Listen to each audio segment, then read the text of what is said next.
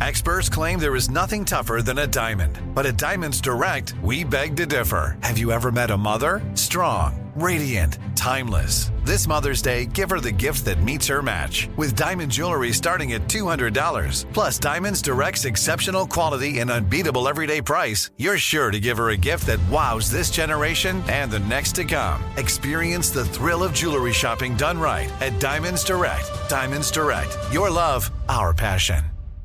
Enjoy all your favorite sports like never before at BetMGM. Signing up and playing is so easy. Simply sign up using code Buckeye and receive up to $1,500 back in bonus bets if you don't win your first bet. When you register with BetMGM, you can get instant access to a variety of parlay selection features, live betting options, and the best daily promotions in the business. And with BetMGM at your fingertips, every play and every game matter more than ever. Place your moneyline, prop, and parlay bets with the king of sportsbooks today. Sign up using code Buckeye and receive up to $1,500 back in bonus bets if you don't win your first bet. That's right, up to $1,500. Again, sign up using code Buckeye and receive up to $1,500 back in bonus bets if you don't win your first bet. BetMGM and GameSense remind you to play responsibly. 21 plus and present in Ohio. Subject to eligibility requirements. Rewards are non-withdrawable bonus bets that expire in seven days. Gambling problem? Call 1-800-GAMBLER in partnership with MGM Northfield Park. That's 1-800-GAMBLER. I bet you're smart. Yeah, and you like to hold your own in the group chat. We can help you drop even more knowledge. My name is Martine Powers. And I'm Elahe Izadi. We host a daily news podcast called Post Reports. Every weekday afternoon, Post Reports takes you inside an important and interesting story with the kind of reporting that you can only get from the Washington Post. You can listen to Post Reports wherever you get your podcasts. Go find it now and hit follow. Xfinity has free premium networks for everyone this month, no matter what kind of entertainment you love. Addicted to true crime? Catch killer cases and more spine-tingling shows on A&E Crime Central. Crave adventure? Explore Asian action movies on Hi-YAH. Searching for something extreme? Check out skating, snowboarding, and more on Fuel TV Plus, the global home of action sports. And find crowd-pleasing bops on iHeartRadio's Hit Nation playlist. There's new free shows and movies to love every week. Say free this week in your Xfinity voice remote.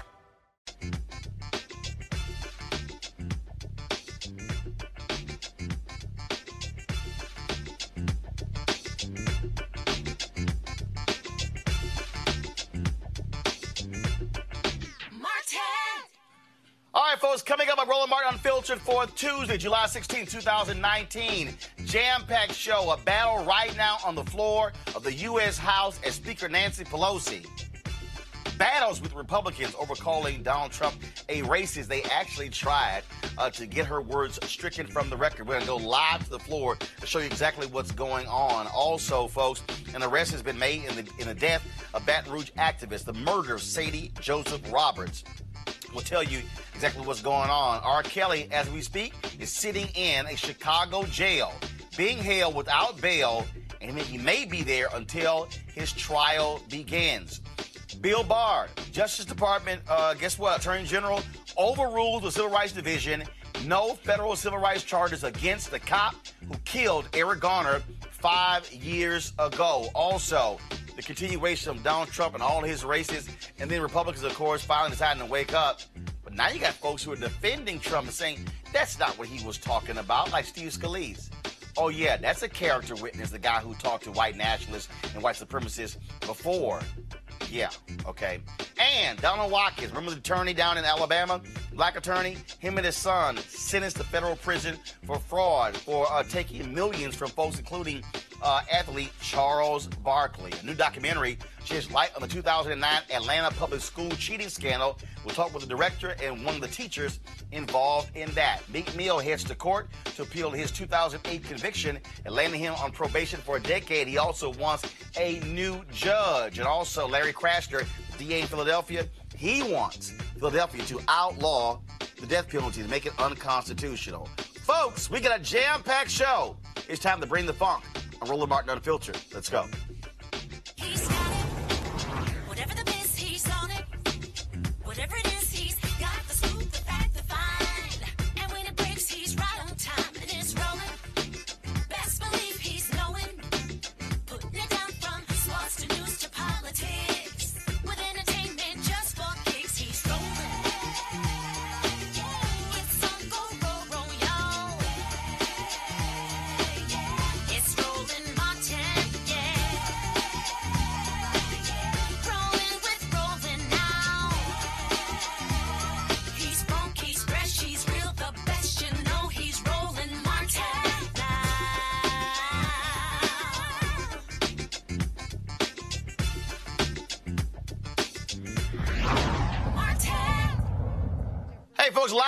Right now from the United um, States Congress, the floor of the House, where Democrats are pushing forward a resolution condemning Donald Trump's racist remarks. Let's take a listen. And it belies a fundamental misunderstanding of our nation's promise that we are all created equal and that everyone has a role to play in building a more perfect union, not just white Americans, every American.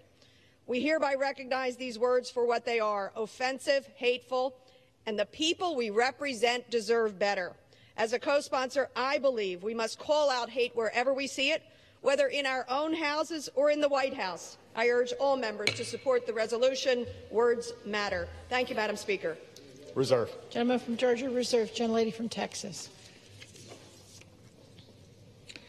I'm pleased to yield one and a half minutes to the distinguished gentleman from Georgia, Representative Lewis. Gentleman's recognized for one and a half minutes.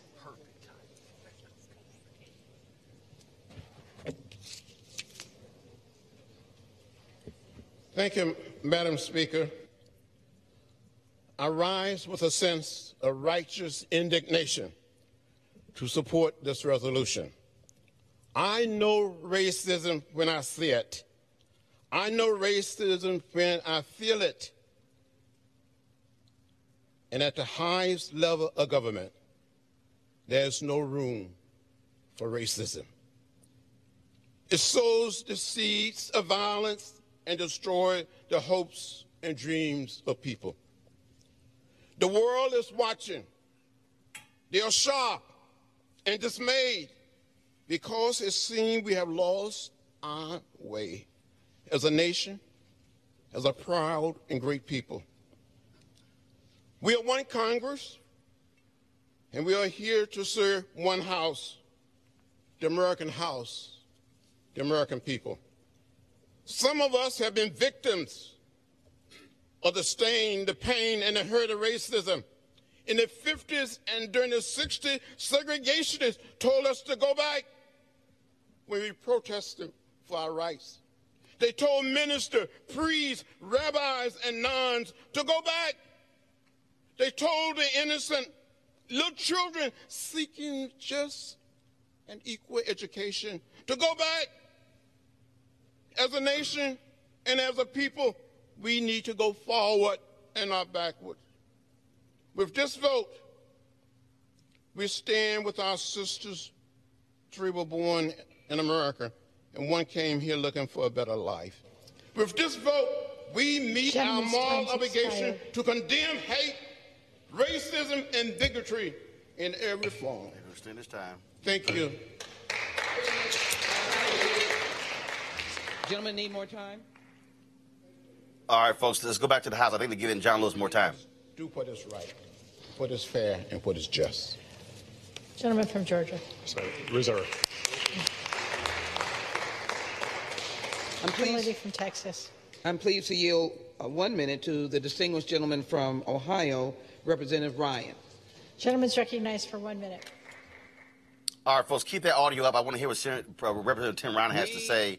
Um, uh, and so here's here's what started this whole deal, folks, uh, and that is, of course, Donald Trump's racist comments with regards to uh, the four uh, women of color who are in Congress, telling them they need to go back uh, to the countries where they came from when three or four born in the United States.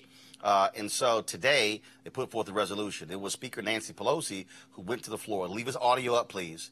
It was Speaker Nancy Pelosi who went to the floor, and what she then did was uh, she actually uh, talked about his tweets. I'm going to play it right now. This is what Speaker Nancy Pelosi had to say today that caused Republicans to lose their mind on the U.S. floor. Here we go. Go to my iPad, Henry. Constitution, Democratic and Republican, should join us in condemning the president's racist tweets. To do anything less would be a shocking rejection of our values and a shameful abdication of our oath of office to protect the American people. I urge Gen- a unanimous vote Thank and you. yield back the balance of my. I was just going to give the General Speaker of the House if she would like to rephrase that comment. I have cleared my remarks as a parliamentarian before I read them. And take it. And I ask the words be taken down. I make a point of order. The gentlewoman's words are unparliamentary and are ready to be taken down. The chair will remind all, all members, please, please, do not uh, make uh, comments uh, toward personality-based uh, or personality-based comments. Okay, then all hell broke loose uh, on the floor. Republicans, they came up, they started losing their mind, acting a fool. Then Representative Steny Hoyer came up and said that her comments were out of line when you because you can't make personal comments from the floor against the president of the United States, calling him a racist, even though he's a racist. So what then happened was uh, they then said that Speaker Pelosi could not speak for the rest of the day. So then Republicans wanted to take a vote to strike her comments from the record. It got so heated uh, that uh, Congressman Manuel Cleaver, you saw him there uh, from Kansas City, uh, of course, member of the CBC, he got so sick and tired of all the nonsense that he said, uh, uh, what the hell, uh, I'm out of here, and walked off the podium. Here we go to my iPad. Ready to make a statement.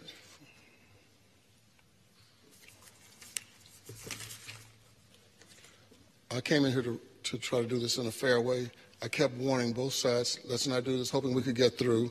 Ms. Jayapal had a situation where uh, we could be uh, in here on another motion to um, uh, take down uh, words of, uh, of, of a friend of mine. And, but we don't ever, ever want to pass up, it seems, an opportunity to, ex- to escalate. And that's what this is. I'll dare anybody to look at any of the footage and see if there was any unfairness. But unfairness is not enough because we want to just fight. I abandon the chair.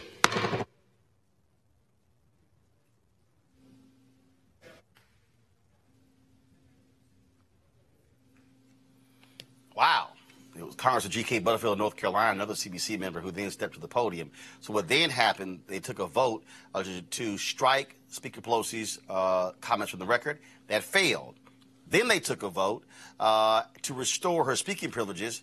That passed. Now they go back to the debate over the issue of whether or not to issue a formal resolution condemning the comments of Donald Trump. Suffice to say, lots of drama. And also, just to understand again, just how, how absolutely crazy this whole deal is.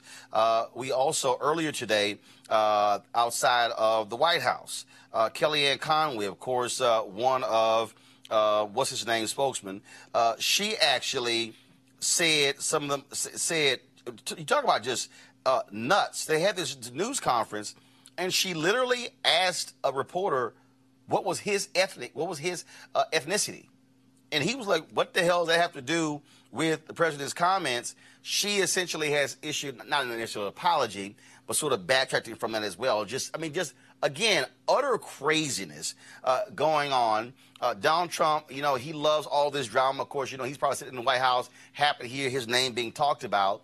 Uh, you have Republicans who are coming out saying, well, no, his comments really weren't racist. That's not what he was talking about. Uh, we really shouldn't focus on that. But we know what the hell that was. Go back to where you came from. Let's talk about it, of course, with our panel, Dr. Jason Nichols, University of Maryland, Department of African American Studies. We also have uh, Kelly Bethea, Communication Strategist, and Malik Abdul, Vice President, Black Conservative Federation. Uh, Malik, Republicans, first of all, some came out yesterday condemning Donald Trump's comments, some saying absolutely racist what he had to say. Now, uh, well, not sure. All this sort of, I mean, all these different things going on. What do you what, what do you make of all of this drama uh, that Donald Trump is unleashed? Well, it's um, you know I agree with Senator Scott. You know the comments were definitely racially offensive. Um, and some people will even call that xenophobic. You know the thing is is that we have to deal with and, and we we have this in politics a lot where people try to explain what someone meant, clarify a person's remarks. This is an, another example of such. You know, we can assume what Donald Trump meant by what he said, but we have to deal with what he actually said. And what did he say? And what he said was is that for and even though he didn't name names, it was clear he was talking about four women, three of whom were actually born in America. So, right. And said, go back to the your country. Right. And so the question that I've even been asked because you know I've been attacked um, on social media because the conservatives, you know, it's like, oh, well, you know, you're attacking Donald Trump. Well, no, I'm not attacking Donald Trump. I'm dealing with the reality of where we are.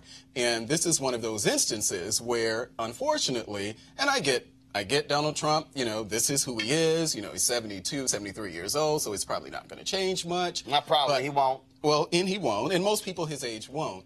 Um, but what I do know, you know, and my message to not just the president, but just to conservatives in general, is that if your interest is in encouraging more black people to um, affiliate themselves with the Republican Party, then we have to be able to say, and we need our white conservative friends, our Republican friends also to say, okay, well, he went a little too far here. You know, no one's going to just go, you know, you're probably not going to find very many people who are just going to go in on him. Actually, But you had some folks who've gone in on him, even one Republican governor who said they were absolutely vile and racist. Yeah, well, when I say go in, I mean that's I mean because you know Lindsey Graham made comments that he um, Senator Graham made his comments, and of course I agree with him. You know, Oh, Senator Graham's comments were were, were, were sickening. Yeah. Calling them communists uh, and that nonsense. well, I'm not- I'm not calling talking them anti-Semitic. No, he was. Yeah. Senator Lindsey Graham was shameful and despicable for what he had to say. He was gutless. Well, I- That's I what he was. I- I calling them communists. Yeah, well, I that mean, was pathetic. Unfortunately, we live in a we live in a climate now where even the president is being called treasonous. So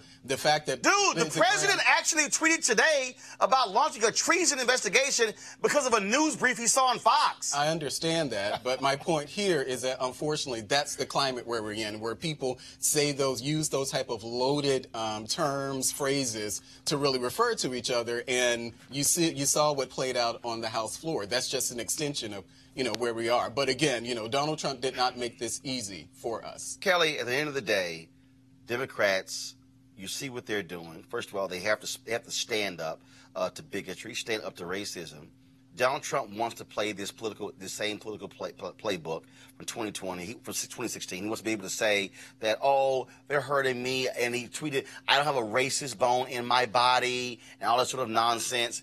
And see, this is the thing that again, this to me, this is the difference. If you say racist, non people say racist, you're not a racist. Mm-hmm. No, no, no. We look at your words. Mm-hmm. You said go back to your country. No, absolutely. Okay, black folks, Latinos, Asian, we all know what that means because it's been used against us for 400 years. Mm-hmm. We we know what that means. He can dance around this. Oh, I, and then some Republican, he didn't mention race. He didn't mention anybody's name. It's like, no, pimp, that, you know, that, that that's not flying. And they should call him out for it uh, and challenge him on it because what it's also doing is solidifying what black people what black people knew. We that's like the hashtag. We tried to tell you. We knew his ass was a racist when he ran. Y'all white folks, glad y'all finally catching up. I would challenge that statement and say not only did black people know that he was racist, but his voting base knew that he was racist. The Republican Party knew that he was racist. He even said yesterday he didn't care if white nationalists would ride with him on this because a lot of people agree with me. Yeah, white, nationalist. Right, and uh, if I'm not mistaken, Richard Bannon is a white nationalist, and wasn't he on Steve staff? Bannon. Steve Bannon. I'm sorry, not Richard Bannon. um, but everybody knew that Trump was racist when he was on the campaign trail, before he was on the campaign trail. Um, for those who are, you know, now aware because they were too young to know, but the exonerated five, and we saw when they see us and what Trump was doing um, in New York at that time. Like he has an entire history of xenophobia and, and, and, and racism. And for people to be of the sentiment that, oh my goodness, I can't believe he said this. It's very disingenuous to me. I'm actually pleasantly surprised that the Democratic Party said anything at all on the floor because it's been three years of him just spewing hate. And now all of a sudden it's like 2020, we want the presidency, so we're actually going to act like we're going to do something about it. Jason, the bottom line here is uh, Democrats want to expose him for who he is. He believes, and his people, oh, this actually helps him with his base. Look, we know who the hell his base is, but at the end of the day, Republicans are now forced to defend his words. And they're simply showing their true colors by having to defend the racist words. We know what he said when he said, go back to the country where you came from. And when three of the four are Americans, And then also, by the way, Congresswoman Ilhan Omar has been an American in America longer than his own wife. Right. And, then, and that was the point I was going to make is that I don't think that Donald Trump, we oftentimes say that Donald Trump is anti-immigrant. He's not anti-immigrant. He's anti-black and brown immigrant. Right. You know, he got a problem with white immigrants. Yeah, he's Nope. cool with he's cool with white immigrants. He married two white immigrants. His Three. mother. Oh, wait, two, no, she was- she Marla was Ma- Ma- uh, Maples is American, but either way, They all look, you know. yeah, they're, they're all the same. He married two immigrants. His mother was a, was an immigrant from Scotland. His grandparents on his father's side were both immigrants. He's not. a- He's not. He doesn't have trouble with immigrants. He has trouble with black and brown Precisely. immigrants. And I also think that it's not really um, an issue with Donald Trump, us finally knowing who Donald Trump is, or anybody figuring it out. I mean, if his words at Charlottesville didn't didn't move you, or his words Right. about George George uh, Judge Three Curiel worth of stuff. didn't move you, or his words about Mexicans in 2015 didn't move you, you know, then all of a sudden this is the, the Right. breaking point. I, I don't really get that. I think that And he doesn't care. He doesn't, He doesn't care. care. He doesn't care. And his whole deal is going to be, I'm going to keep, I'm going to keep saying this. I don't care. Uh, there is no bottom, and that's the thing. Mm-hmm. All these white journalists, like Howard, Howard Kurtz earlier, uh, Malik was like, well, you know, journalists need to be very careful uh, saying that it was racist because Trump issued denial. Like his ass don't lie. I'm like, 10,000 confirmed I'm like, lies. he known to lie. You acting like, oh, well, he issued denial, so I should take into account his denial.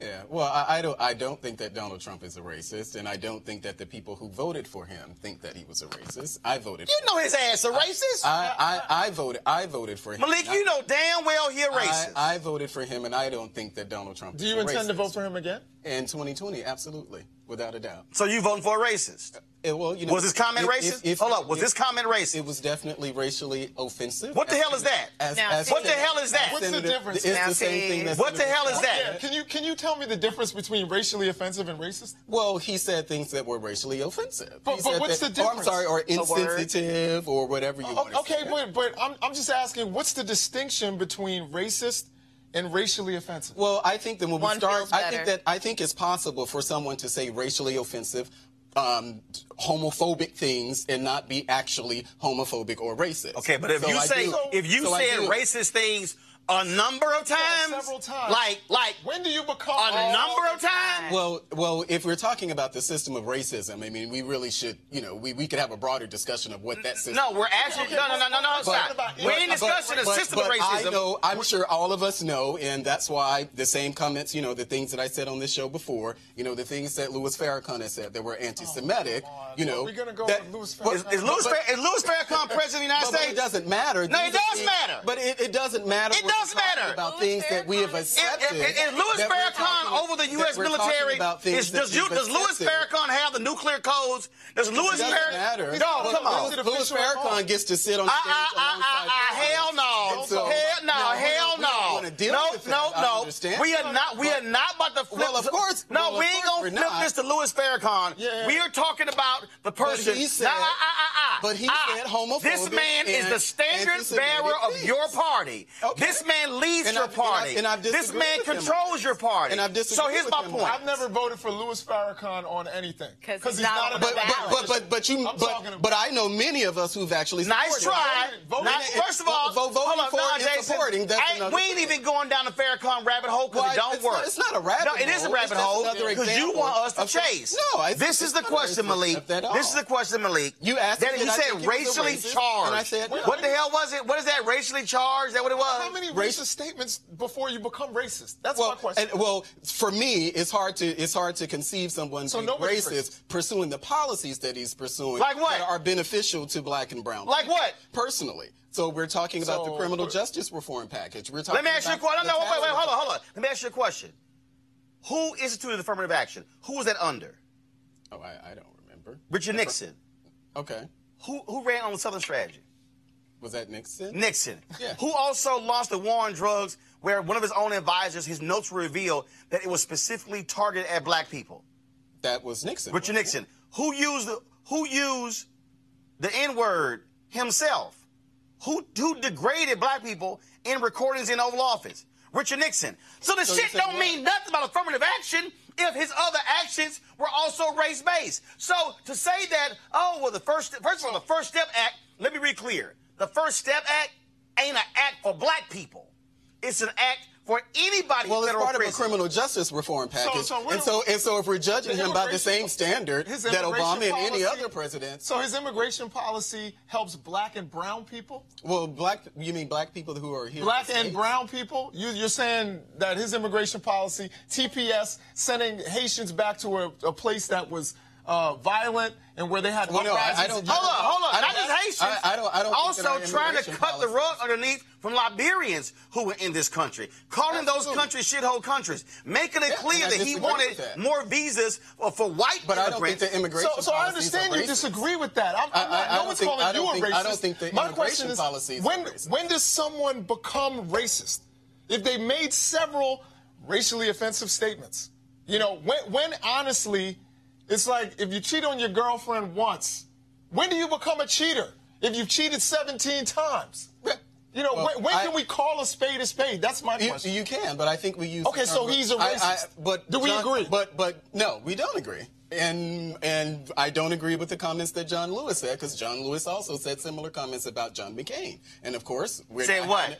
Well, what did- what did- Hold up, say what? You don't remember the the comments that John Lewis? What did he said? say? He said that um, voting for John McCain would take us back to the days of George Wallace standing in the schoolhouse. door. And he what line? Oh, so so now If John- you are and so- advancing policies, if you so are was he a if you are if you are advancing voter suppression policies, you're taking us back I, I to George. Wallace Was Day. that was that what John? yeah, okay. Is that what John? Nice McCain try. Nice try. Nice try, Malik. Because he said the same thing Malik, about Mitt Nice Romney, try, but this is real simple. You are you voted for a racist. Yeah, and I'm- you're I'm- going to vote for a racist I'm- I'm gonna vote for him in 2020. And- Right, and, I and, and- right, and the reality is, what that says is you don't give a damn what he has to say about black people. Well, that's your opinion. No, I'm that- black. that- no, that- no, I'm no, black. that's I what it's born black, revealing. I'm going to die, and I'm going to die black. So the fact that you, Yeah, but you also ain't got a problem with your at the end of Mississippi that- Confederate but, flag. but, but, so. you're, but you're not going to challenge my blackness on this show. No, or any I'm other not- hold show, on. I'm because not chal- because See, hold you, on, you hold on. can't, you can't tell me what I'm concerned about as a black Malik, man. I'm not- you can't, hold up. you can't, Let me you can't you, tell me what I'm concerned about as a black man, Let me or I can't be correct you, concerned about black people Let me correct because. I'm voting for didn't Donald challenge Trump. the black. So what no, I said is no, you're voting for a racist. That's okay, what you're well, doing. that's your opinion. And that's what you know. Well, That's a well, fact. Well, that's your what opinion. you're doing. That's your opinion, That's, and I no, just no, disagree. Fact of the matter is, So, yes, I'm you're voting for a racist. You voted 2020, for a racist. despite whatever you You're gonna still vote for a it. racist, and that's undeniable. All right, y'all, let's go to Baton Rouge. An arrest has been made in the death of Sadie Roberts Joseph. 38-year-old Ronnie Bell was a tenant in one of Robert Joseph's rental properties oh, and was behind on his rent. Bell is a registered sex offender in Louisiana. According to online records, he's being held at the East Baton Rouge Parish Jail on charges of being a fugitive from justice and for failure to meet the requirements of his sex offender registration. Bell will be charged with first degree murder in the death of Roberts Joseph. You recall she was found in the trunk of a car last Friday. A Louisiana coroner ruled her cause of death a homicide due to traumatic asphyxia, including suffocation. So we certainly keep you abreast of what's going on in that case. Uh, speak, uh, speaking of somebody who's in jail, R. Kelly ordered to be held without bail today after federal prosecutors describe him, quote, as an extreme danger to the community, especially to minor girls. That took place at a hearing in U.S. District Court in, in Chicago. Federal prosecutors handed down two indictments that threaten to put Kelly behind bars for the rest of his life. In Brooklyn and Chicago, Kelly faces a combined 18 counts for alleged crimes against 10 victims. He faces a maximum prison sentence of 195 years in Chicago alone, and some charges carry a mandatory minimum sentence of 10 years. The singer faces decades more in New York. Kelly already faced state charges that could put him behind bars for up to 30 years. He has been locked up in Chicago's downtown Metropolitan Correctional Center since federal agents arrested him while he walked his dog around 7 p.m. on Thursday, and the judges ruled he will stay in jail until his trial begins. Folks, uh, R. Kelly got some problems. Some major, major legal problems. Fix your mic, if L. Kelly, go ahead. And my thing is, he should have had problems at least a decade ago, a decade and a half ago, because this isn't new information. We knew that he was a predator. We knew that he was a rapist. We knew that he was a pedophile and a hebephile. Well, you can know, but you had to prove it. And the reality is, in the previous case of the jury, they made it clear that was him in the video, they cannot ascertain as to what the age of the young girl who was in the videotape. That's how he was found not guilty. Right. And, you know, from a personal standpoint, it just felt like they were splitting hairs on that. I understand the fairness of it all, but No, they were splitting hairs. They had, in order for them to convict. No, no, him, no, I know- I they, They that. had to determine if she was actually underage. Right. The problem is, one family member said that was my niece. This was her age. Other family members testified that that, wasn't her. Right, and so it was reasonable doubt, and that's There you go. No, I totally get that part. I'm just saying, from a non-legal mindset of just being, you know, court of public opinion, it just hurt as somebody who knew that he was just a bad guy. Right, but that's the problem. The court of public opinion ain't the court of law. right. Of course. And, and, and, and that's and the reality is that's the issue. With the difference here, because of the documentary, which you now have, Jason, more and more people who are coming forward. They also have additional videotapes. Uh, and so it's not it's not the same case. Plus, uh, that was a different charge. It was a different charge. See, people- everybody keeps talking about double jeopardy. No, It wasn't. He, it was It a was different charges. indictment in his previous trial, so they literally can use the same video uh, and charge him with a different indictment. It doesn't cause double jeopardy. And what you also have, because of the transporting of underage girls, now you have human trafficking. That's what the feds are looking at. Go ahead. Federal crime. Yeah, so he's he's in a whole heap of trouble. Um, couldn't happen to a more deserving person, seemingly. Um, he's entitled to a fair trial, but but again, he is somebody who, you know, anecdotally, I know people from Chicago, and it was well known in Chicago that he was targeting young girls showing up at the high school after school when the bell rung. Um, so, you know, I, I again, I hope he gets a fair trial and you know he gets due process. But at the same time, it does not look good for him. I think that R. Kelly is going to be singing on a prison yard very soon. Next thing is what happened with Jeffrey Epstein is he's going to get bail. Yeah, I did. Yeah, I, I don't know what the judge is going to do in that case, particularly with R. Kelly. I mean, these are things that we have heard in our community for years, and we're talking. I'm talking about going back at least into the 90s. The stories of R. Kelly, uh, whether it's his relationship with Aaliyah or any of the other rumors or allegations that were swirling around. So the fact that he's now, so many years later, um, what I think actually getting his just desserts, you know, I, I don't think he's going to have it easy. He shouldn't have it easy. Um, whatever problems he's had, you know, he's he and he's had time over the years to actually correct the behavior, but it doesn't seem like that that's happened at all. I don't know when Because he's last- sick.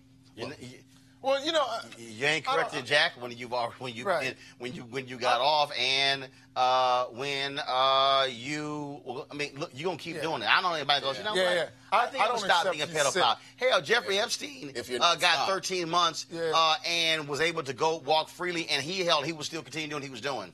That ain't changing. Yeah, no, I, I, I agree 100%. Oh, sorry. Go ahead. No, I, I agree 100%. And I don't accept he, that he or Jeffrey Epstein is sick. You know, there are people who are who are actual pedophiles uh, who, you know, go after prepubescent children. Those people are mentally sick. They have a mental illness. Got it. Um, but someone who goes after teenage girls simply just wants power over them. That person isn't mentally sick. That person is someone who is a despicable human being. Well, first of all, they all go to prison. they all sick and they all can be criminals and they all can go to jail. So we'll Right. see what happens Absolutely. there. Uh, going to a break right now. We come back. We're going to talk about uh, the cheating scandal in Atlanta, the focus of a new documentary. That's next. Roland Martin Unfiltered. You want to check out Roland Martin Unfiltered?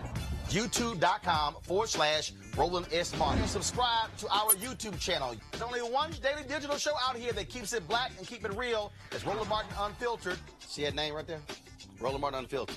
Like, share, and subscribe to our YouTube channel. That's youtube.com forward slash Roland S. Martin. And don't forget to turn on your notifications so when we go live, you'll know it. You want to support Roland Martin Unfiltered? Be sure to join our Bring the Funk fan club. Every dollar that you give to us supports our daily digital show. There's only one daily digital show out here that keeps it black and keep it real as Roland Martin Unfiltered. Support the Roland Martin Unfiltered daily digital show by going to RolandMartinUnfiltered.com. Our goal is to get 20,000 of our fans contributing 50 bucks each for the whole year. You can make this possible. RolandMartinUnfiltered.com. Danny Pantaleo, the cop who killed Eric Garner five years ago, is not going to face any federal civil rights charges. The Department of Justice rule made that decision today. The Civil Rights Division, they wanted him to be prosecuted, but the Eastern District of New York disagreed and Attorney General William Barr agreed with the Eastern District. This concludes the five-year investigation uh, when it comes to the death of Eric Garner. Barr made the final decision uh, in this case. Of course, uh, again, uh, sad state. The grand jury on Staten Island also declined to indict Pantaleo in Garner's death, but the officer was the subject of a departmental trial earlier this year. We're still waiting to hear from the administrative judge as to whether or not uh, she is going to recommend to Police Commissioner James O'Neill, who will decide if Pantaleo keeps his job. Are we shocked? No, no. Not at all. It's you know, it's um, kind of. We know that there generally is when it comes to federal charges, um, especially against police. It's a, it's a rare thing. But but to have the Civil Rights Division say yes, go forward. Yeah, but and then have the Eastern District say no. Uh, Yeah, that, but- that's also uh, uh, again quite interesting there. Yeah, and I think um, as I've been going back reading, there seems to have been even when Obama was in office, there was some disagreement on whether or not you know some people believed that they should press forward and some people didn't. The overall theme was what I read is that there was some uh, most people actually did not believe that they would be able to win the case. You know, not just bring the charges. See, you know what? I'm, I'm sorry, Kelly. That that pisses me off. Okay, there's no guarantee you're going to win a trial. Damn it! Sometimes take your ass to court and at least try. Oh, but and that's your job. Man, I mean, it's, It's- not it's your like, job. hey, we, we can't get a guaranteed win, so we're not going to do it. Yeah, it's it's incredibly lazy. I don't understand, you know, from a legal perspective, how that's not, you know, misconduct um, on some level when you know that you have uh, something to present to a judge Right. that is enough for a trial. Um, and frankly, you don't know what a jury's going to say or do. So you're already hedging your bets against yourself before the trial even starts. jury See, this I, yeah, I disagree. I, I, this is one area I don't think I, I rarely disagree with Roland, but I, I, I disagree because that goes both ways. What? You know, in terms of you know uh, going out there and stretching yourself, trying to get convictions against people when you really don't have a mountain of evidence. You know what I mean? I'm not saying that that's the case here. But It wait a minute. But, but wait a minute. Hold but- up. But if you that happens every day. There literally are folks, and that's problematic. If you if no, you, you don't have the evidence to convict No, somebody. no, no, no, no, you're no, no, no, no, no, no. Let's be real clear. Let's be real clear. First of all, the standard in a criminal trial trial is beyond a reasonable, reasonable doubt. doubt. Right. Federal civil rights charges and civil are different. Yes. Right. It's not the same legal preponderance of standard. evidence, Preponderance it's of evidence. Precisely. It's lower. I- all I'm saying is I don't understand this idea. Well, we can't guarantee a victory, so we're not going to try. That to me is dumb. Not well. So okay, are you? If you're using the word guarantee, then yes. That's literally what. That, Okay. but that, that's literally. There's never a guaranteed victory. No, damn. But no, no. if You're saying that it's more likely than not. If you're really the saying that the evidence is not going to necessarily get you a victory. But here's the deal, though. You don't know that. You don't know You that. don't know it until you present it before a jury. And there's also a difference between not. I would rather you try than not try. And there's also a But that, but that would number one. That would- for number one, that would be a waste of resources if you No, think that you can't win. No, that's the thing. Like if, no, you, if you were like, this that's is not, not a a waste of- winnable case. Okay, no, no, no, no. That's correct. Civil Rights Division said proceed. Right. Eastern District said don't proceed. Clearly, a difference of opinion among lawyers. Congresswoman Sheila Jackson Lee, I did, a, I did the uh, town hall for the CBC about three years ago. She said the same thing. She said, I'm sorry, can y'all make the effort, Right. Kelly, to try? And that's the difference. So there's a difference between not having enough evidence to go to trial, because there was enough evidence for him to be indicted. You know, there was enough evidence for some step to go forward. So, and an indictment indicates that you had enough evidence to go to trial. So, So- they're just so choosing not to go to they- trial. For example, I know a lot of people that, that have gone, and again, this is a little bit different. I understand, you know, state and federal and all mm-hmm. those kinds of things, you know, those those differences. But there are often times where the state realizes that they can't win in, in, in state trials. They go forward with it, you know, and they just try to get a plea. And it's punitive against people and it's unfair. You damn, hold up. You goddamn right. Be punitive against this asshole Sure, who killed Eric sure. Garner. But all But I'm, saying, is, if you what don't I'm saying have the evidence to win, no, That's see, not- okay. that's how not do you do you know how how many you practice cases where they have tried and they thought they had mounds of it? The folks who tried R. Kelly said, "Yo, we got a videotape showing his ass Several videos. having sex, peeing on an underage girl." They before when the jury came back, Sam Adams, his attorney said, "Robert, we did the absolute best that we could." That's what he said. Hmm. Because Sam Adams thought we are dead. Jury said not guilty. Hmm. Oh, hell. Hell, Kardashian was shocked when the jury said not guilty for OJ. But guess what? You tried. What I'm saying is not even going to trial. You don't even get a chance to even present any evidence. It, to me, this is no different than a DAI. We, we couldn't get a we couldn't get indictment from the grand jury. Mm-hmm. That was nothing that we can do. I mean, that, the grand jury wouldn't do it. And I, I, I admit ignorance in this area, so I don't know law like that. But, you know, I don't know of how common it is when a jury isn't able to convict that then their federal, like in who, someone charged for federal um, civil rights violations. I don't know if there's a standard where if they're not convicted um, by a jury, then they, you know, So by a the time it case gets and a to- criminal I- case I just want you to try. things. No, no, I, Yeah, I no, definitely, so- no, I I- definitely I- get that. I just want My you to earlier try. statement. yeah, and I, I here- mean, here's what I want. Was- what I want, about- what I want is for Eric Garner to have his day in court. No, I- I- what I, I want, agree. what I want is for evidence to pre, to be presented so the public can see it.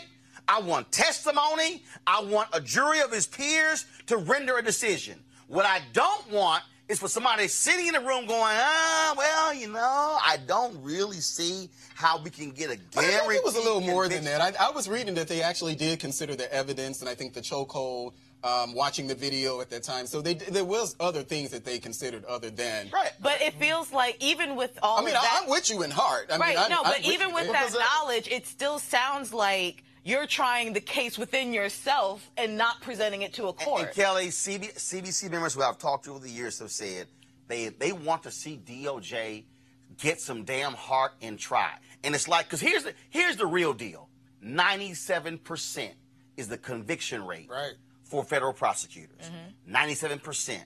Do you know why? Because really, what they do is they say, okay, we got all this other stuff. We're gonna force you to plead guilty. Let me remind you, the cop who killed Walter Scott mm-hmm. took a plea deal mm-hmm. John and Carolina. over the federal civil rights charges. Mm-hmm. Let me roll it back. It was a hung jury when it came to the state, but when it came to the federal civil rights trial, he went, they might send my ass to prison. Right. He took a plea deal. All I'm saying is, when you say, ah, we're not going to move forward, that cop choked Eric Garner. No, there's no question about it. whole. And, and they didn't indict in Staten Island, at least attempt to have a dadgum uh, jury trial. But uh, that's the case there, folks. Tomorrow we're going to talk to uh, the mother of Eric Garner. Tomorrow's the fifth anniversary of Eric Garner's murder. Today, Meek Mill and his attorneys appeared in court asking an appeals court to overturn a 2008 drug and gun conviction that has kept the rapper on probation for a decade. You recall Meek Mill and his attorneys believe that the judge deciding his case, Genece Brinkley, his sister, had a long-standing vendetta against him. The hearing ended without a ruling from the Supreme Superior Court panel. Meek's lawyers and the district attorney's office both iterated they believe the rapper deserves a new trial. Van Jones, one of the folks there to support him, this is what he had to say outside the courtroom. Van Jones. Audio.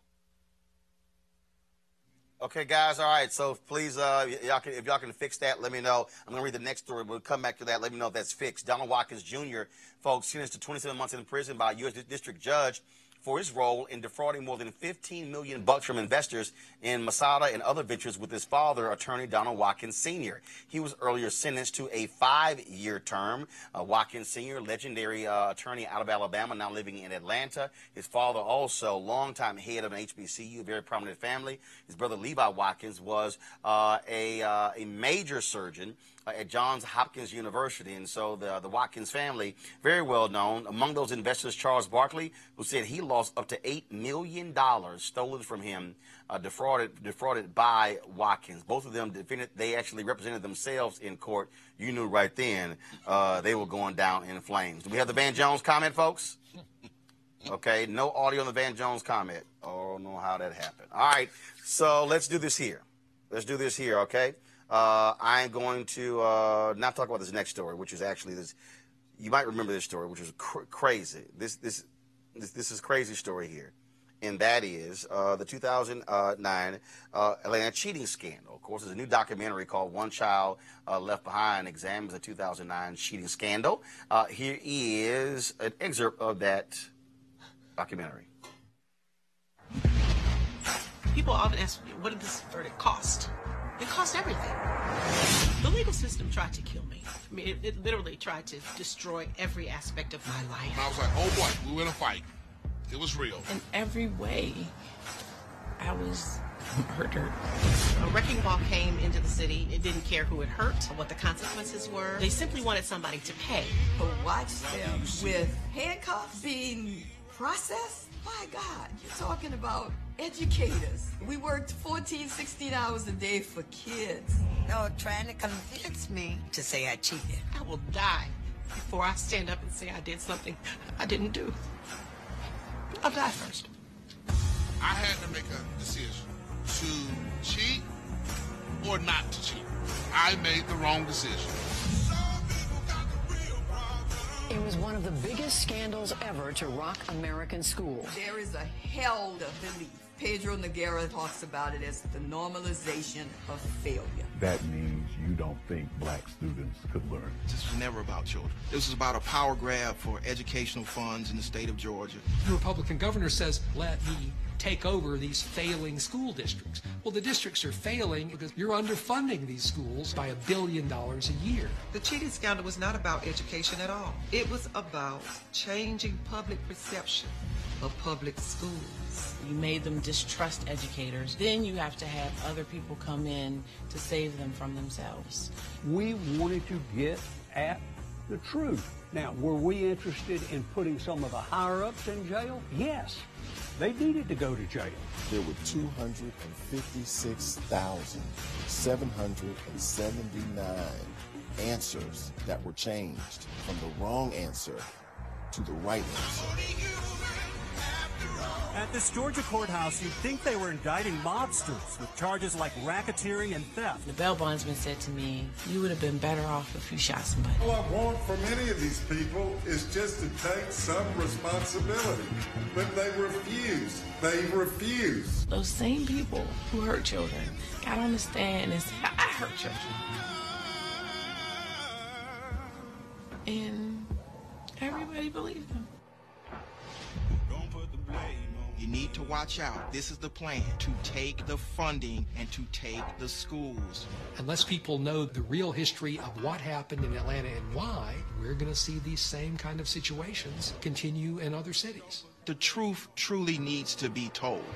Don't put your blame on me. Well, joining us right now is producer uh, Dr. Uh, excuse me, Jodi Gomes, and also in the documentary, Dr. Dana Evans. Uh, Jodi, I want to start with you.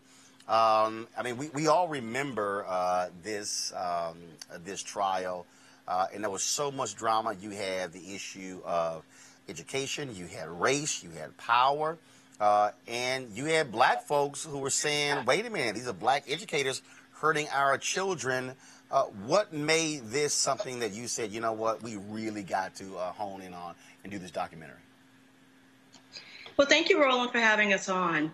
I, you know, when I heard the verdicts in this trial, I was working for the Jackson family and I had just finished going through the Michael Jackson trial.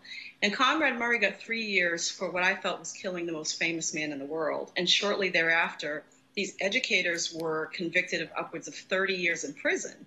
And I couldn't, it just didn't set right with me that, yes, there was a crime committed, but I wanted to question and do a deep dive on whether the punishment fit the crime you know whether there was cheating or not I, I didn't know at that point when i first started getting into the deep dive And once but you- once we got into Go ahead. Once you and once you got in, What did you come away with? Once with? we got it, we found, we did indeed find that there were pockets of cheating. We did indeed put people on camera that attested to cheating and why they cheated. And I felt it was more important for us to get in, into the why. And the why truly was because a lot of these schools, when it came to the high stakes testing, they were underfunded to begin with. Kids were coming into middle school not being able to read at a first and second grade level. And of course, we're talking about public schools at this point. And so people were left with terrible choices. And of course, some people made the wrong decisions. And admittedly, in our film, there's some people that said, listen, I made the wrong decision. Had I known cheating, I knew it was immoral, but had I known cheating was illegal, I would not have done it. But in oh. the meantime, a lot of those people who claimed they cheated and admitted to cheating and or took a plea deal for cheating still felt like they were not doing an injustice to the children because they were still teaching the kids, but just were deciding not to teach to test. They were teaching the kids and cheated on the test to put them forward to keep their schools from closing. But but but Dr. Dan Evans, I want to bring you in. But but the issue that that a lot of people raise, in which one I, I understand, is I- get folks saying they wanted to keep schools open, but what you were dealing with though with you were kids who were being moved forward, who actually weren't learning, who actually were not being educated, and so they were going through a system that was passing them and they and, and they, they were being put at a disadvantage because once they washed out of the system, that was it. They had no other shot at life. So, um, can I talk now? Yes, that's go ahead, a ahead. misconception as a that's a misconception as it relates to particularly at Dobbs. Um, this was a test that was given at one time at the end of the school year, and it didn't determine whether or not you were promoted to the next grade. I think that is something that the media has purported, which doesn't actually mean it's not true. Now, I'm not saying in any way that cheating is right or justifying it. I think it's wrong. And I believe that people who cheated didn't believe in children or didn't believe in their ability to move children um, at high levels. I don't, I don't have those beliefs. I believe in African American children. I'm an African American. My son is an African American child. And so I believe in our ability to achieve.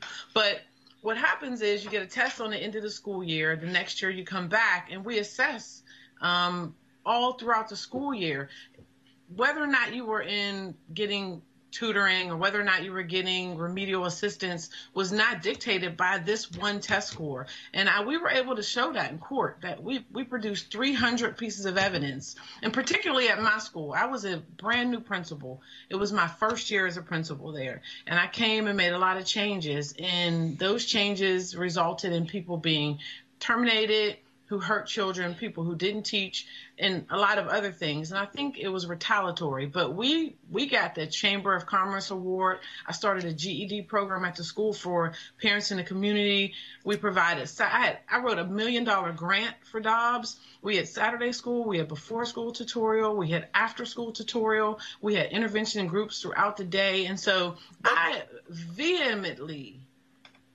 mm-hmm. just reject the notion that children were academically hurt on my watch. that did not happen. But let me ask you this question: If folks, Okay. if, if folks, and I'm gonna come back to Jodi as well. If folks were cheating on tests, what would the penalty be for a student if they cheated on a test? So there were actually there are actually children who cheat on tests every day. I know So that. that. That's what I'm saying. But what I'm would- saying, what's the penalty? So they would probably retake the test, or they would get a zero for that test. They would fail it. Um, if it's the CRCT, that portion of the CRCT would be um, eliminated. Like, say, if they, if they were on social studies, for example, they would not score for social studies, but then come in and, and take the test for the other areas. But is but isn't And the, I but isn't the point? But isn't the point? Isn't the point that adults should know better? Absolutely. Absolutely. And when and when you talk about harm, um, moral harm or, or ethical harm, I believe was done to children because teachers, children look up to teachers and you're teaching them how to respond more than just reading and math and social studies. You're teaching them how to be a, a, a productive member of society. And so when people break that, there is there there is harm to children in that degree. I agree with that. But this idea that because someone gave someone the answers on the test, that this person will now, as Judge Baxter tried to say, no, I'll even quote Fani Willis, one of the district attorney's office, said, now these people are going to be strippers and prostitutes. Really? I, I think that that's a, a large jump. Jodi, uh, that is not even substantiated by facts. Right, Jodi. I want to bring you in, bring you back in. The, the thing, sure. that, the thing that jumped out for me was, uh, first of all, um, I when folks were convicted, I had no issue with that. What I also argued that I did not believe uh, that there should have been jail time uh, because I, I believe I believe that when you, you have to assess uh, a person's risk, you have to assess assess the cost to the state. Uh, and, and and that that made no sense to me. Um, in your research, as you were going through this, what jumped out at you? What surprised you the most? What caused you to say, "Yo, I"? I what was a wow moment for you? Well, there were a couple wild moments, and first, I want to say I, I'm glad Dr. Evans is on here because we did a lot of research to find people that testified against some of these educators, there was a system of retaliation. Like we, we looked high and low for Dana Evans in particular to find anybody that could say she cheated, knew about cheating, or instructed anybody to cheat. And we could not find anybody that could come up with that valid answer that as we un, as we peel back the layers of the onions, we could poke holes in their stories as much as her story was put on trial. So I just want to say that we did our homework in ethically finding out before we put anybody's story in this film. We wanted to find out did you or did you not cheat? And of course, a lot of these people are under appeal and testified in my film for the first time, and I'm honored for that. But one of the wow moments for me personally was this wasn't just happening in Atlanta. It wasn't just happening in Georgia. There were other school districts in Texas, in Washington D.C., oh, yeah. in Chicago, in Georgia alone. In fact, that were non-black districts well, that had worse yeah. cheating statistics and did not rise to the level of criminality that was found in Atlanta. And I want to say that again. They had worse cheating statistics and did not rise to the level of criminality where we were making educators, we were trying educators and convicting them under RICO charges. RICO charges for test cheating. And so that made me again look at the underneath. I had to go to the why. Why are we here? How did somebody not pump the brakes and say, okay, perhaps they did cheat. Perhaps this is one of the worst black on black crimes. We all know education is the great equalizer for our children. Yes, there has been a crime committed here, but isn't there a different way other than criminalizing educators to resolve not only the cheating that was going on, but the ongoing cheating that is still happening in all of these places? Um, Roland, you're in Go ahead. choice, and Yeah. you know Yeah. cheating still is taking place in a lot of places Right. across America. Right, and I think that um, uh, you know, but look, I've got uh, sisters and a brother who who were teachers who uh, who who talked about like I, my, my sister. Uh, educator in Houston talking about one of those cheating scandals, talking about kids uh, Yeah. actually being harmed. You're absolutely right. Uh, Dana, last question for you. What do you want people, people who watch this documentary, what do you want them to come away with? I want them um, to come away with that. Um, first of all, I'm, I didn't cheat.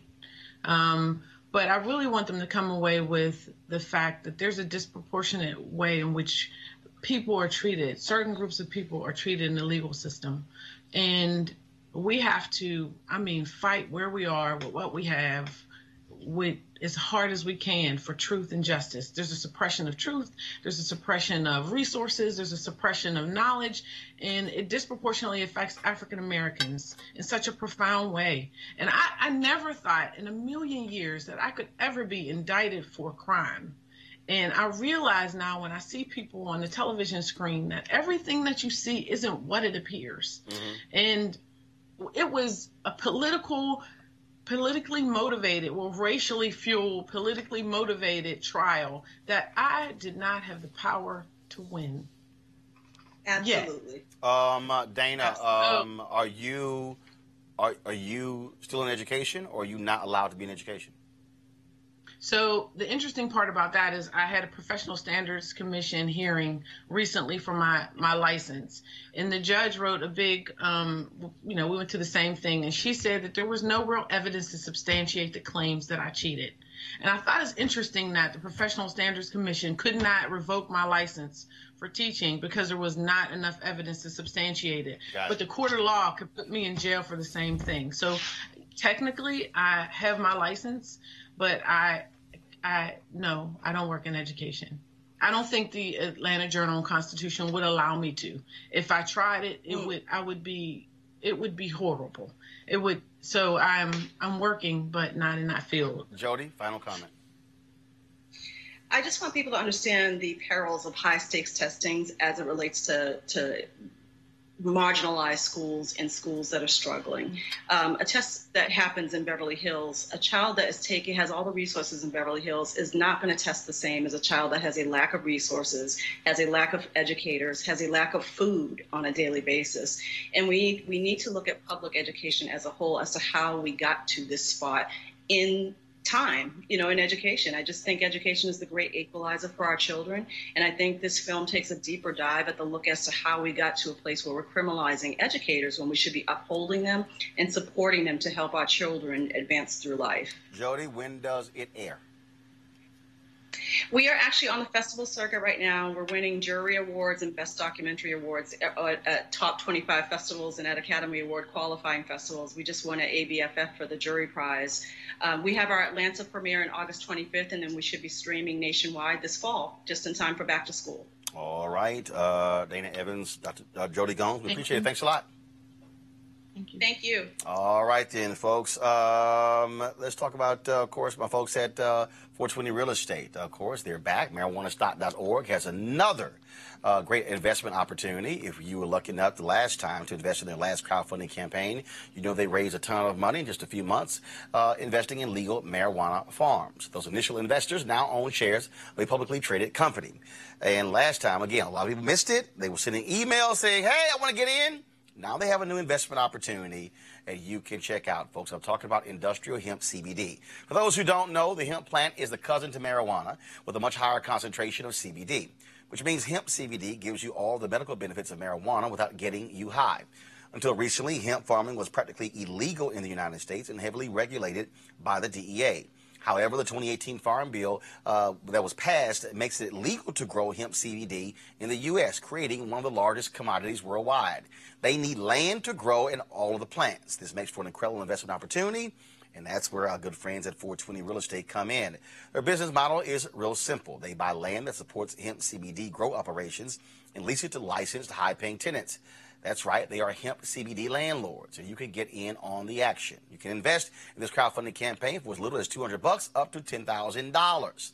All you got to do is go to marijuanastock.org. That's marijuanastock.org to get in the game and get in the game now. All right, folks, before we go, um, we have, uh, of course, uh, the uh, House did indeed pass the resolution condemning the comments uh, of uh, Donald Trump. Democrats have controlled uh, the House. They actually have the votes. And so for all of uh, Trump's bluster and him slamming everybody else, Kelly's now been officially condemned by the United States House of Representatives. And now I'm curious to see what the Democratic Party is about to do next. Um, condemnation is a start, but what does that actually do in terms of his presidency? Like until he's impeached, until he resigns, until you know that entire administration is no longer in power.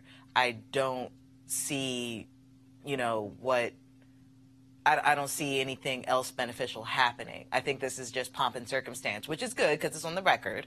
But beyond that, you know, I, I just want more. It's been too long. Here's what's interesting here, Jason. Um, we go to my iPad. This is a graphic of the votes, folks.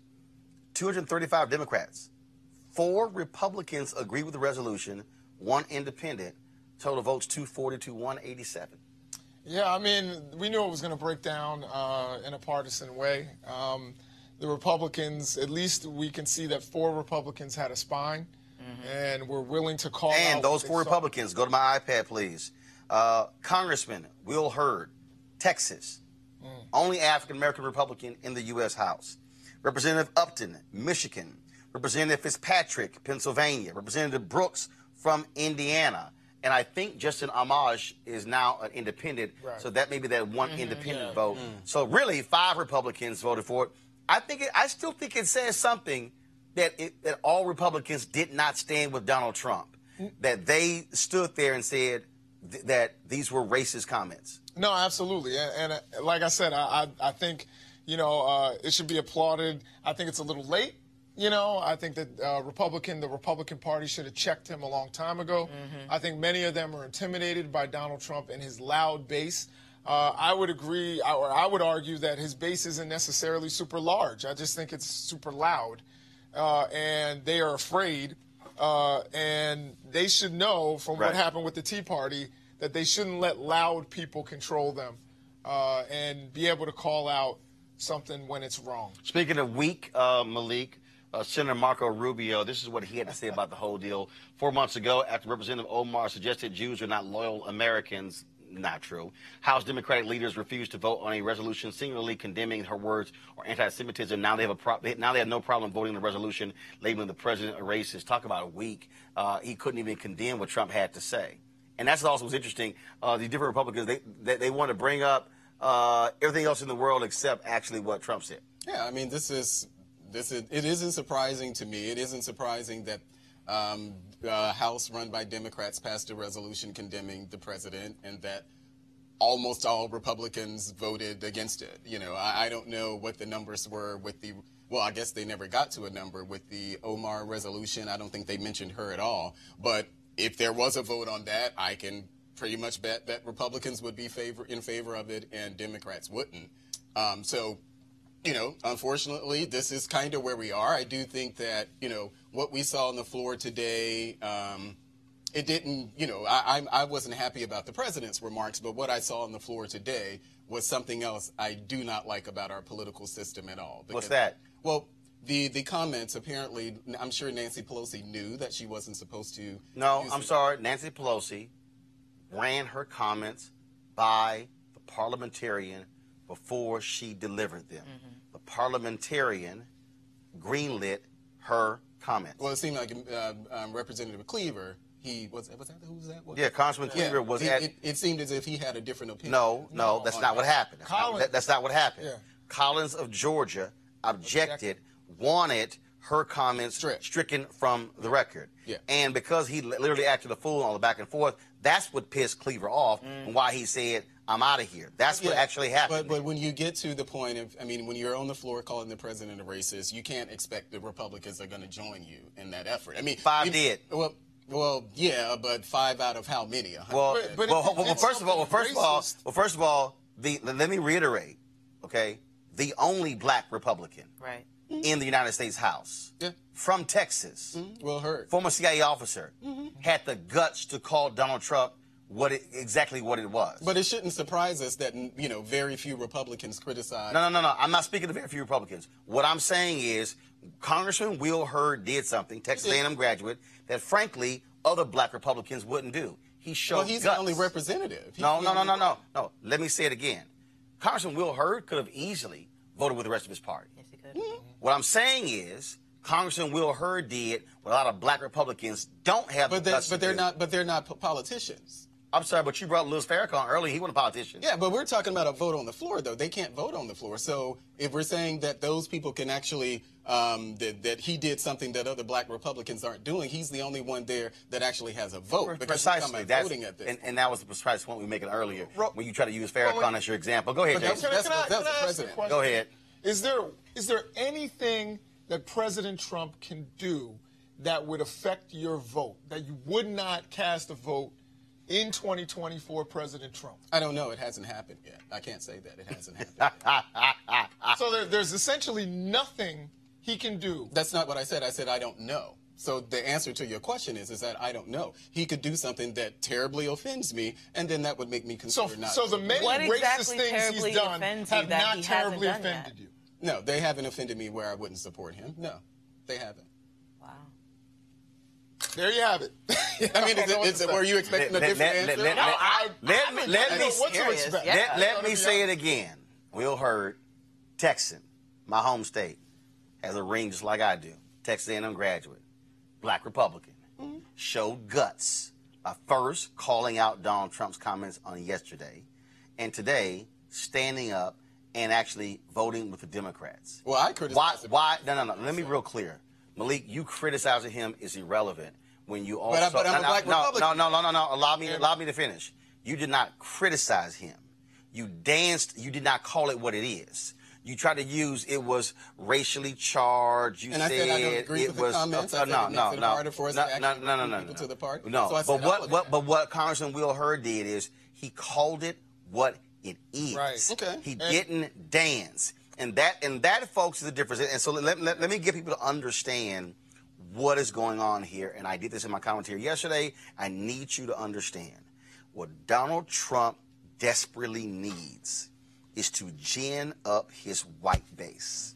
What Donald Trump is trying to do is to get his white base, his white conservative base, to say, oh, look at them, they're mistreating our Donald, because he needs them to vote in significant numbers. Now, Malik can give him his vote. Don't ask me why, but it's pathetic.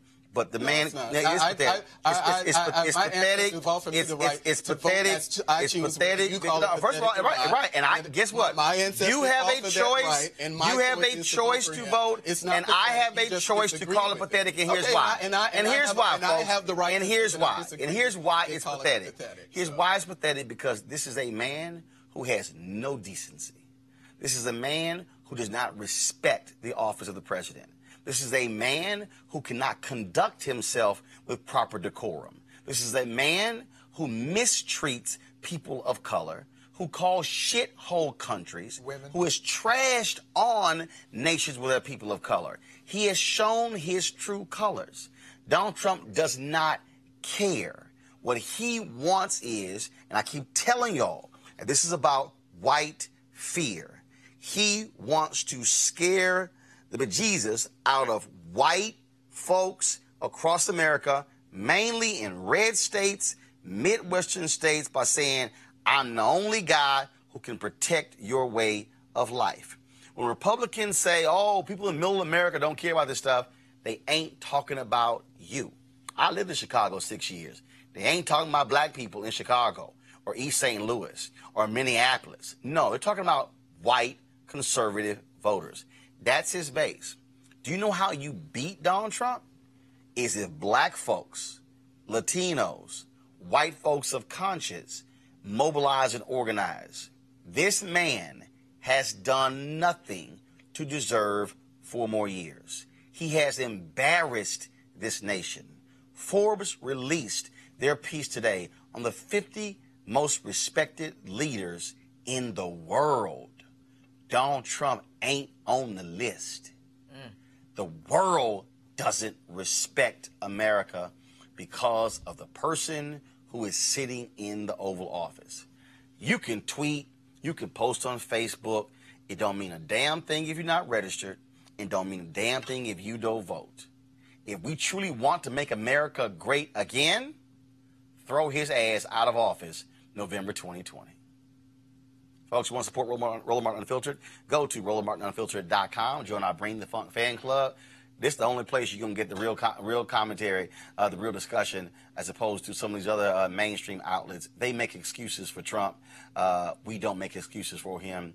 I told y'all, if America had listened to black people, Trump would have never been president. Hashtag, we tried to tell you. I got to go. I'll see you tomorrow.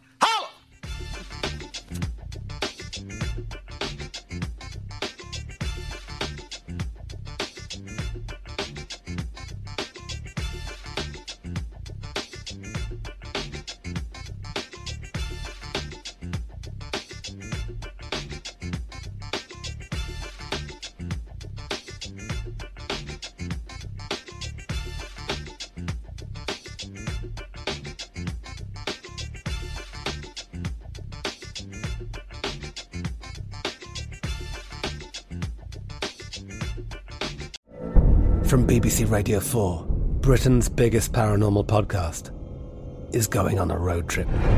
I thought in that moment, oh my God, we've summoned something from this board. This is Uncanny USA. He says, Somebody's in the house, and I screamed.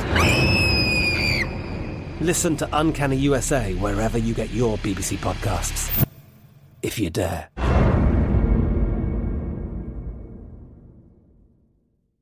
Xfinity has free premium networks for everyone this month, no matter what kind of entertainment you love. Addicted to true crime? Catch killer cases and more spine-tingling shows on A&E Crime Central. Crave adventure? Explore Asian action movies on Hi-YAH. Searching for something extreme? Check out skating, snowboarding, and more on Fuel TV Plus, the global home of action sports. And find crowd-pleasing bops on iHeartRadio's Hit Nation playlist. There's new free shows and movies to love every week. Say free this week in your Xfinity voice remote. Hey guys, it is Ryan. I'm not sure if you know this about me, but I'm a bit of a fun fanatic when I can. I like to work, but I like fun too. It's a thing. And now the truth is out there. I can tell you about my favorite place to have fun Chumba Casino. They have hundreds of social casino style games to choose from, with new games released each week. You can play for free anytime, anywhere and each day brings a new chance to collect daily bonuses. So join me in the fun. Sign up now at ChumbaCasino.com. No purchase necessary. VGW. Void were prohibited by law. See terms and conditions. 18 plus. Good sleep should come naturally. And with the new Natural Hybrid mattress, it can. A collaboration between Leesa and West Elm. The Natural Hybrid is expertly crafted from natural latex, natural wool, and certified safe foams to elevate your sleep sanctuary and support a greener tomorrow. Plus, every purchase helps fuel Leesa's work with shelters and those in need. Don't put off a good night's sleep any longer. Get a Leesa mattress today for a sound sleep tonight. Visit leesa.com slash iHeart. That's L E E S A dot com slash iHeart.